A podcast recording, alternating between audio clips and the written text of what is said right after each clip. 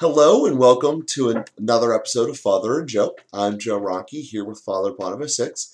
And Father, our last episode, I kind of revealed to our, our audience here that, that we had given birth to a child. And again, as we're recording this, yesterday was his baptism um, for uh, obviously the first time. The, the only time you, you only get baptized once. It's not like communion where you can have that multiple times within your life. Um, and and there was such a learning experience with me um, going through this process. Um, you know, at, at least it, as I'm describing this here, the, the pregnancy process of um, Teresa was very on top of things, trying to learn as much as she could throughout it.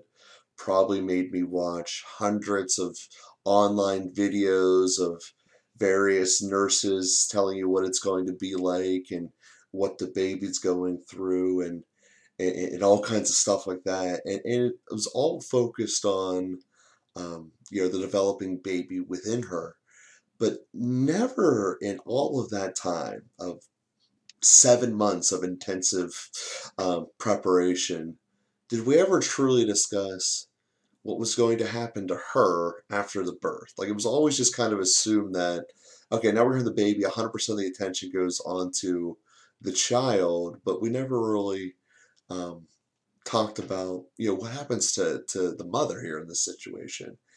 And um, as we were going through it, you know, obviously she's going through a a surgery and putting herself back together after after giving birth.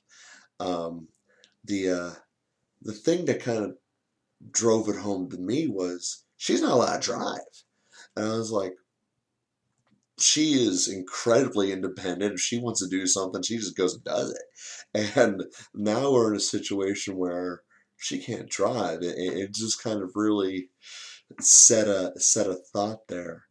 And it, the reason I'm bringing this up um, as it correlates to, to baptism was that something essentially came to me where at various points, I am forced to make a choice um, about priorities and and you can only have you only have so much attention, energy, etc. Um, how do you prioritize the order of giving it out? And the way that I looked at this, I'm pretty sure is contrary to the majority of people which is kind of why I want to talk it out. And this will eventually lead to baptism, I promise. Um, but I, I had this thought process um, as an individual myself, not as a family unit, of how should I prioritize, you know, things in my life, and I put an order to it. So this is not in any particular order. This is actually the order I view it as. As the first most important thing is I have to take care of myself. Because if I don't exist, I can't do anything else for anyone else. If I am incapable of X, I cannot provide that to anyone. Um, and then, as we discussed, and the reason we have this podcast, the next most important thing is is the relationship with with God. And then, and then, my in my opinion, the most next important thing is the relationship I have with Teresa, which at this stage in our life is our marriage, um, because we are married and then would come her physical health because without her I don't have a marriage. Um, and then comes my children, and then comes my business, then comes everything else. So I don't think that many people prioritize their relationship of their marriage ahead of their children. Because I think in some ways, when you're holding a brand new infant, it is hard to not be drawn into this is the most important thing in the world but I am continually drawn into the fact that if I don't have her, I don't have any. There's no way I'm going to be able to make this work. Like it's just not going to happen. Um, and, and, and yes, there's a practical element of that, but from my standpoint of it is we were given the sacrament to be together to be able to help develop a child spiritually.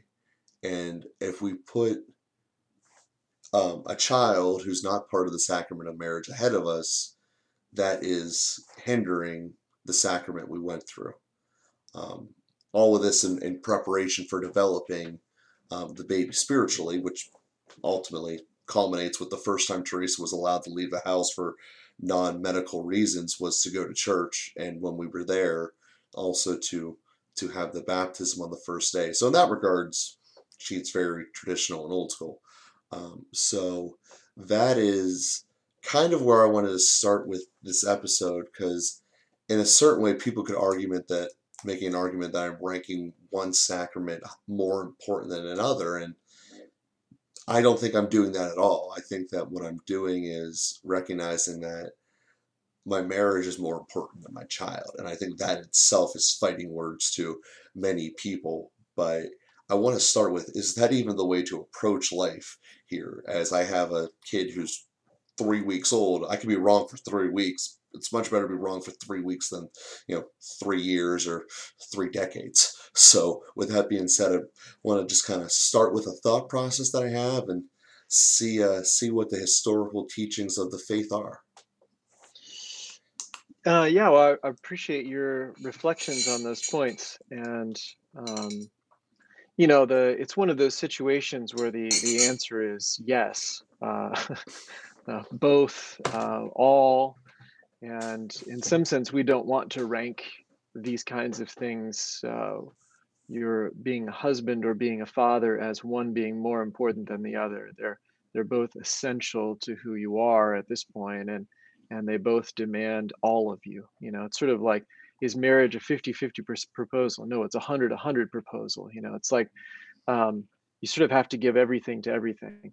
So just to say that up front, uh, it should feel impossible uh, because it is impossible. And so, um, you know, basically, as the Christian life is in some sense impossible, and uh, as Jesus says, "Without me, you can do nothing." So uh, we we really do need Him.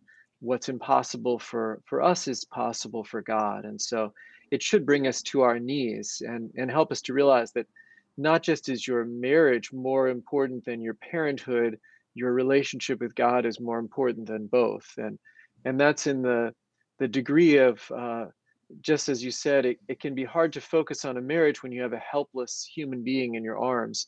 It can be hard to focus on God when you have uh, another human being in front of your eyes. And so we do tend to need that explicit attention to the invisible prior to the visible. And that's a, a good uh, skill, virtue, really, uh, to develop the virtue of faith that we're that we're seeing reality with those eyes, not merely taking care of immediate needs, but really looking to the the bigger picture and the source of all that is, and so that we really put our faith first. Um, our faith and then uh, our marriage and then our parenthood is is sort of the question that you're asking is that the mm-hmm. right ordering of things and you actually said at one point you you caught yourself uh, early on noting that marriage is a sacrament, but then you said, I don't want to play one sacrament off of another. Well, there actually isn't a sacrament of parenthood. There is only a sacrament of marriage. So you're not playing one sacrament off of another. Uh, it's the only sacrament in the game. There's a, there's no sacrament of parenthood. So, uh, and in that sense, that is where the grace is is coming from. You're just as the baby was derived from your marriage so also the grace to parent your baby is going to be derived from your marriage. Well derived from the lord directly but then certainly communicated through your marriage and your bond with each other. And and that's really important. It is really easy to lose sight of that. And and it's not to say that uh, parents should selfishly ignore their children for the sake of indulging themselves with each other or something like that that's why i say also it has to be both i mean we can't really sacrifice one for the sake of the other. Uh, but but certainly we can prioritize and and and as I say, the the child will be demanding more so than the spouse, and so mm-hmm. and the spouse will be demanding more so than God. so we do have to keep in mind those uh, those require those uh, essential relationships and and pathways of grace other than just what's crying at me or yelling at me in this particular moment. And so that's where keeping our faith first and keeping our marriage in view uh, whenever we're doing the uh, fatherhood or motherhood is is really uh, is really important. And and that is the kind of thing that in some cases can diminish over time as parents focus a lot of attention on their children. And uh, sometimes especially if there's a stay-at-home mother as i think uh, teresa is then it'd be very easy for her to make uh, her whole life into out of this child and maybe uh, several more god willing who come after. And uh, you providing very generously and being a good father working uh, enjoy doing that and you're really good at it and so you could focus a lot of your energy there and and maybe to some degree playing with your children when you're at home and your relationship with teresa could really diminish over time. And the kind of worst case scenario when this plays out is the empty nest syndrome which leads to divorce. The children are raised out of the house and there's nothing there in the relationship between the uh, husband and wife. And and that really does happen um, more more often than you might think and and so again not to scare you or anybody else but just to say uh, it there is a real there is a real way that people can grow apart and that growing apart doesn't just happen through uh, the kind of prioritizing as if uh, sort of not paying attention to each other suddenly they don't know each other. A lot of times there are little hurts that get in there and little resentments that build up and there are things from our past that that get agitated and and so uh, be the that relationship the spousal relationship becomes difficult for different reasons and then there's a desire to focus attention somewhere else and then those difficulties don't get resolved and they kind of build up and uh, then then we become numb and we don't want to feel any of that and so we kind of wall off one part of our heart and wall off another part of our heart and numb some of our experience and we don't deal with the, the conflict that's necessary or the reconciliation that's necessary in order to really grow as a couple and to move forward. And uh, those are the kinds of things to to pay attention to and that's what requires a lot of work. If if things are going well um, mothering fathering a child uh, is uh, you know you really that also takes a lot of work uh, and depending on the child it's uh, it might be easier or harder i suppose. Uh, some children are more colicky more uh, demanding more assertive um, some children and and that can be difficult for some people. Some children are are quiet and complacent and then that can be an, a, a reason that other that other people might neglect them uh, without you know trying to be malicious about it. They're the child is not crying out and so the the parent doesn't pay attention or some of the parenting strategies uh, which I, I think are are being kind of uh, abrogated now uh, I, I think Dr. Spock and the not the one from Star Wars but the uh, the child psychologist in the 70s promoted the whole idea of you know letting your children cry it out and uh, I think that's often not a great strategy because then children start to internalize that their voice doesn't matter and that they're not really loved and that nobody's listening and um, so anyway uh, all of these things there's and and none of that's uh, you know there are a lot of different approaches and and you'll get all the whole range from uh, attachment parenting to uh, absolute distancing or whatever and uh, and none of that's you know written in scripture or you'll you won't find it in the catechism and and part of what we learn from that is that there isn't a single path and there are things that are culturally conditioned um, one culture that comes to mind in terms of attachment parent, parenting is in general asian cultures and then I, i've known a number of people from vietnam so that's especially present to me but uh, there's there's a lot of uh, attachment parenting and there's very close family bonds and those are very beautiful things. And it's created in, an incredibly vibrant catholic community i'd say that the vietnamese church is one of the most vibrant in the world and uh, is the, the the faithful there are just have, have incredible conviction and uh, have suffered a great deal and um, have grown tremendously as well. But uh, there are different styles of parenting and and there isn't a perfect way other than just to say it really requires an attention to the human person and and caring for all of the dimensions of the human person caring for those emotions helping the child uh, so really affirming love however that gets communicated affirming love is so important for providing that affirmation that that foundation of uh, uh, firm uh, emotional um, confidence and and uh, a child who really knows that he or she is loved.